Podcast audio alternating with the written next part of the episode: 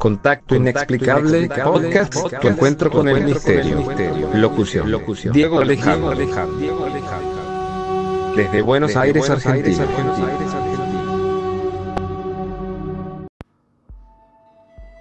Bienvenidos amigos y amigas de Contacto Inexplicable. Hoy les hablaré de un síndrome muy especial, casi desconocido por muchos investigadores que es el síndrome que sufren los astronautas en el espacio. ¿Qué es lo que sufren estos cosmonautas? Eh, escuchan música, ven ovnis, algunos como Cooper han visto medusas espaciales.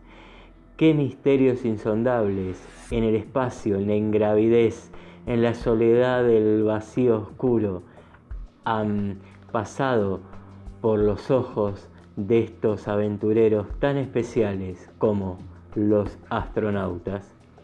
Estos testigos codiciados por la investigación ufológica que se les considera bien fuentes autorizadas de conocimiento. Bueno, yo nunca entendí bien este argumento, pero lo cierto es que está llena la literatura de cazadores de ovnis, de testimonios de estos astronautas. Por ejemplo, si un astronauta dice que vio luces en el espacio, eso es palabra santa. Puede que parezca una muestra como de clasismo intelectual, eh, pero esto funciona. Y es que, por ejemplo, un agricultor de, La Pampa no tiene por qué estar obligado a diferenciar entre el brillo de una sonda meteorológica que se ve en el atardecer y un plato volador, pero un astronauta, oh, es sagrada la palabra de un astronauta. Esa es la razón por la que cada vez que un héroe del espacio, cuando realizó alguna declaración tibiamente cercana a lo que piensa un ufólogo, los seguidores del fenómeno alien lo toman con estrépito. Y la verdad es que ocasiones no faltan. Como recordaba Javier Armentía, un astrónomo y director del famoso planetario de Pamplona, que mm, decía esto, que casi no hay militar jubilado en Estados Unidos que no acabe diciendo que el gobierno oculta algo. Según muchas fuentes afines a la ufología, desde la creación de la NASA ya por el 1958, son docenas de pilotos oficiales y astronautas que testificaron haber visto estos ingenios volantes de origen desconocido. Uno de los más sonados y conocidos es el caso de Edgar Mitchell, bueno, que ahora ha partido a los cielos, astronauta de la nave Apolo 14, quien reveló a los medios de comunicación el 23 de julio del 2008 un secreto sorprendente, que él mismo había tenido contacto con seres de pequeña estatura, ojos y cabeza grande de color gris, y apariencia extrañamente humana. O sea que Edgar Mitchell había dicho ver este, los famosos grises. Había, había dicho en un reportaje que en los últimos 70 años el gobierno ha procurado ocultar la verdad del suceso, pero los gobiernos de diversos países deben prestar importancia a las cada vez más numerosas informaciones de la prensa sobre los ovnis. No hay necesidad de sentir terror ni ocultarlos, afirmó el ex astronauta. Estos casos son, son muy sorprendentes. ¿Puede enseñarnos algo sobre la neurología del cerebro humano cuando se ve obligado a viajar fuera de su apacible hogar terrestre? Bueno, esto lo, vamos a ver eh, ahora en el desarrollo de este podcast que lo hago con mucho agradecimiento de que ustedes se tomen estos 20 minutitos de su tiempo para escuchar qué es lo que han visto estos astronautas en los cielos.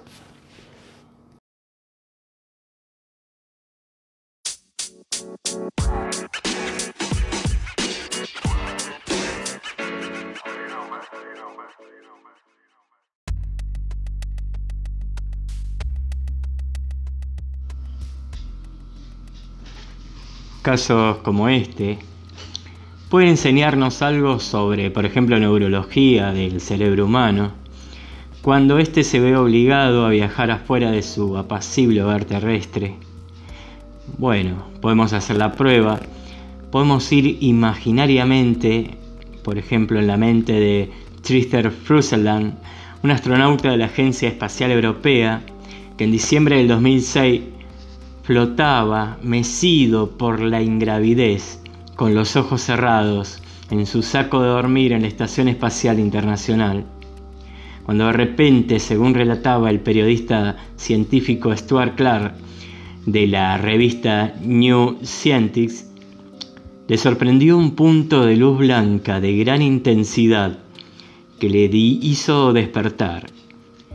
Esa minúscula estrella se desvaneció en un instante, pero Fusselland se dio cuenta inmediatamente de lo que era eso. Había oído hablar de estas cosas y por fin experimenté una, había dicho. Esa luz es en los foros ufológicos la prueba fehaciente de que existe vida inteligente en el espacio y de que nos envía mensajes, pero los científicos terrícolas tienen otra explicación más convincente. Aldrin y Astron informaron por primera vez de estos flashes durante la misión Apolo 11. Desde entonces docenas de astronautas los han experimentado. En aquellos años una investigación de la NASA alejó toda sospecha de marcianitos enviando señales luminosas.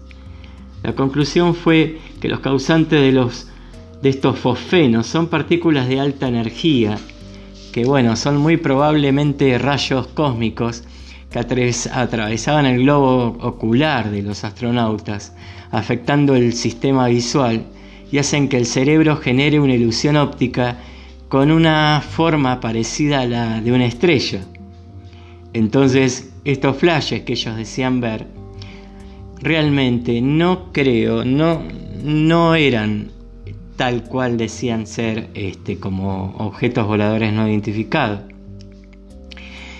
Los principales causantes de que estas lucecitas no nos afecten a los humanos que nos levantamos que no levantamos, mejor dicho, los pies del suelo, son la atmósfera y el campo electromagnético terrestre, que detienen las partículas en cuestión antes de que lleguen a nuestros ojos.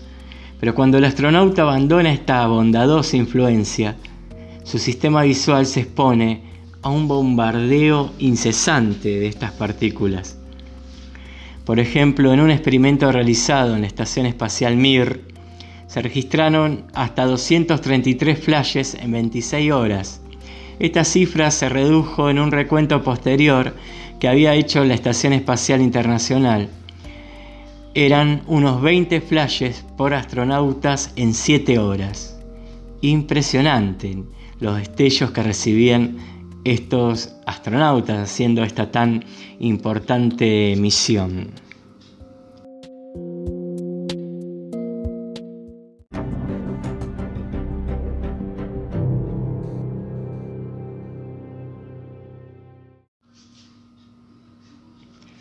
Según determinaron algunos, algunos físicos hablando de estas partículas y después de decirte de este experimento de la estación espacial, determinaron que estas partículas eh, de alta energía se mueven a una velocidad luz en el espacio, pero cuando entran en el vitrio del ojo la velocidad disminuye de golpe.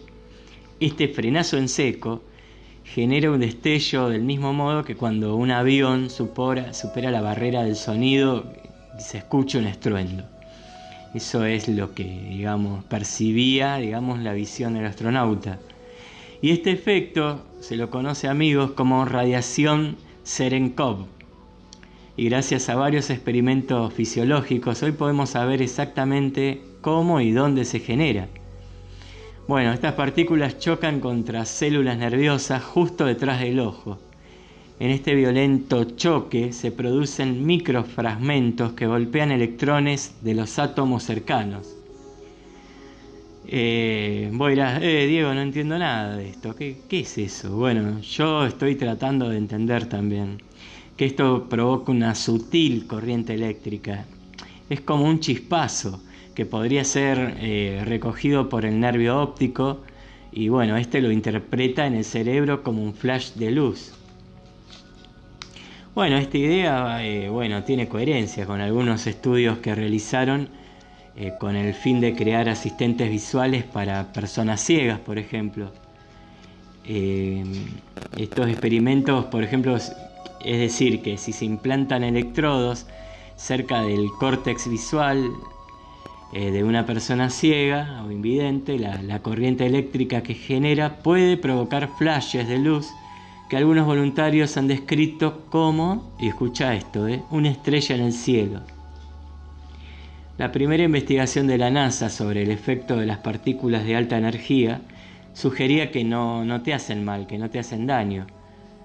Ahora esto se está poniendo en duda.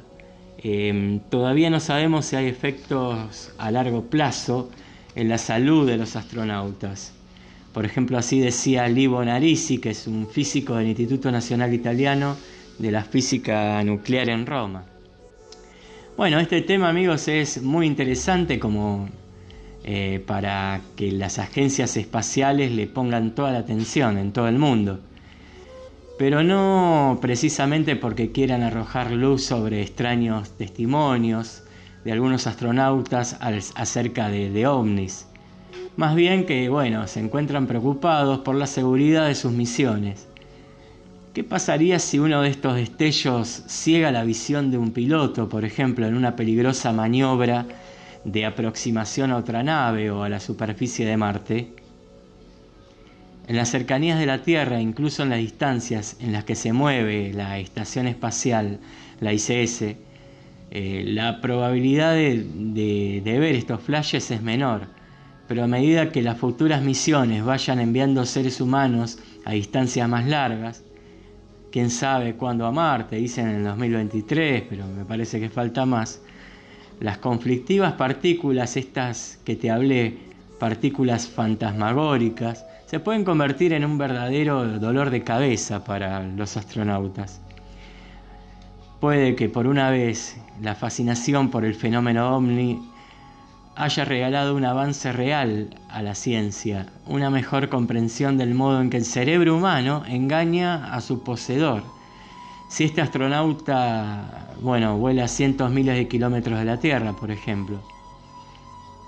En contra de lo que muchos eh, divulgadores del escepticismo suelen decir, a mí me gusta encontrarme con personas que realmente creen en los ovnis las aducciones, los círculos en las cosechas, los encuentros del tercer tipo. Cuanto más, por ejemplo, vos sabés de esta gente, mayor es el respeto con el que nos acercamos a estos argumentos.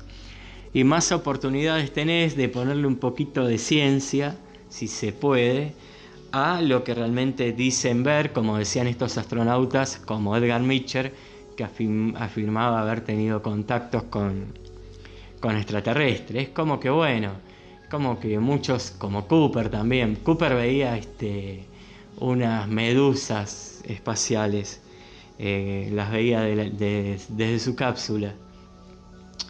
El cerebro muchas veces es engañado por productos este, eh, así como estos flashes que te hablé. Eh, a veces en la mirilla del ojo mirás así, parece que ves sombra o cosas que caminan y estas locuras, todas estas locuras, el cerebro las puede interpretar de una forma que puede ser eh, un flash este, o un mismo fantasma. Vaya a saber. Pero este síndrome del astronauta es muy llamativo porque muchos tienen como un despertar de conciencia, se vuelven místicos después. Este, por ejemplo, eh, Armstrong, el famoso hombre que pisó la luna, venía a la cordillera de los Andes en unas excursiones que él quería saber de vida intraterrestre, de, civilizaciones perdidas este, debajo de estos suelos argentos. Eh, yo creo que, no cualquiera va al espacio y no cualquiera después tiene, digamos, este, una mente clara para, digamos, para poder eh, hablar bien de estas cosas.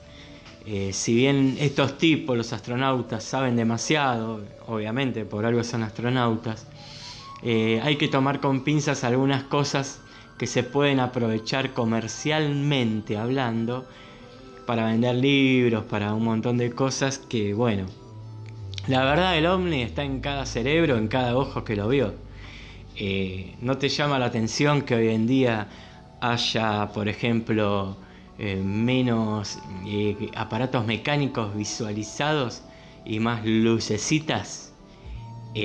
bueno, cada día estoy un poquito más a favor de las teorías del amigo Daniel Ramsaz de España, a quien le mando yo saludos y te recomiendo su, canal de Acoria en YouTube, este, unos videos espectaculares que él habla este, de animales biosféricos y te da una perspectiva un poco eh, distinta a lo que son los ovnis y por qué no.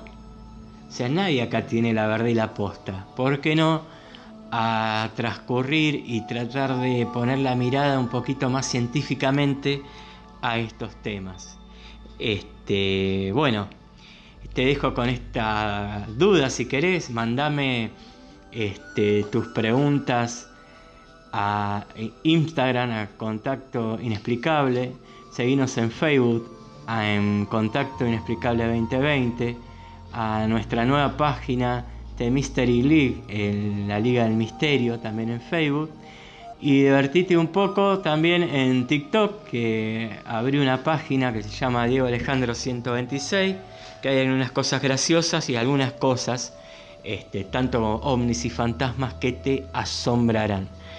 Bueno, gracias por eh, estar de vuelta esta noche en este podcast, siguiendo con este podcasting, podcast en español. Eh, bueno, compartí estas cosas Mándame tus inquietudes, eh, de qué te gustaría que hable en el próximo podcast y nos estamos viendo con los pies en la tierra y los ojos en los cielos. Y sigamos viendo lucecitas y cosas extrañas que el ser humano es el mayor de los misterios. Chao, hasta la próxima y gracias. Seguimos, Seguimos en, Instagram, Instagram, arroba contacto inexplicable. Últimamente los días y las noches se parecen demasiado. Si algo aprendí en esta ciudad es que no hay garantías. Nadie te regala nada. Todo podía terminar terriblemente mal. Pero este caso había que resolverlo.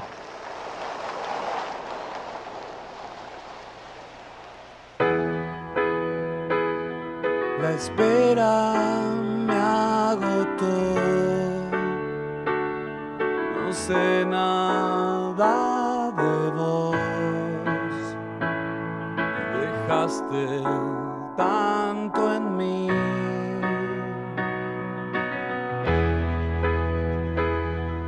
En llamas me acosté en un lento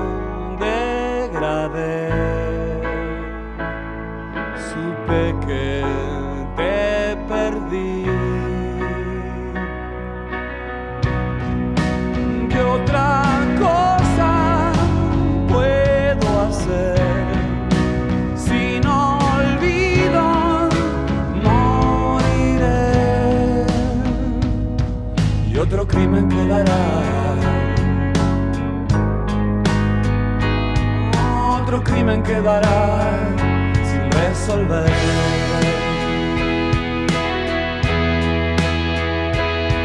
Una rápida traición.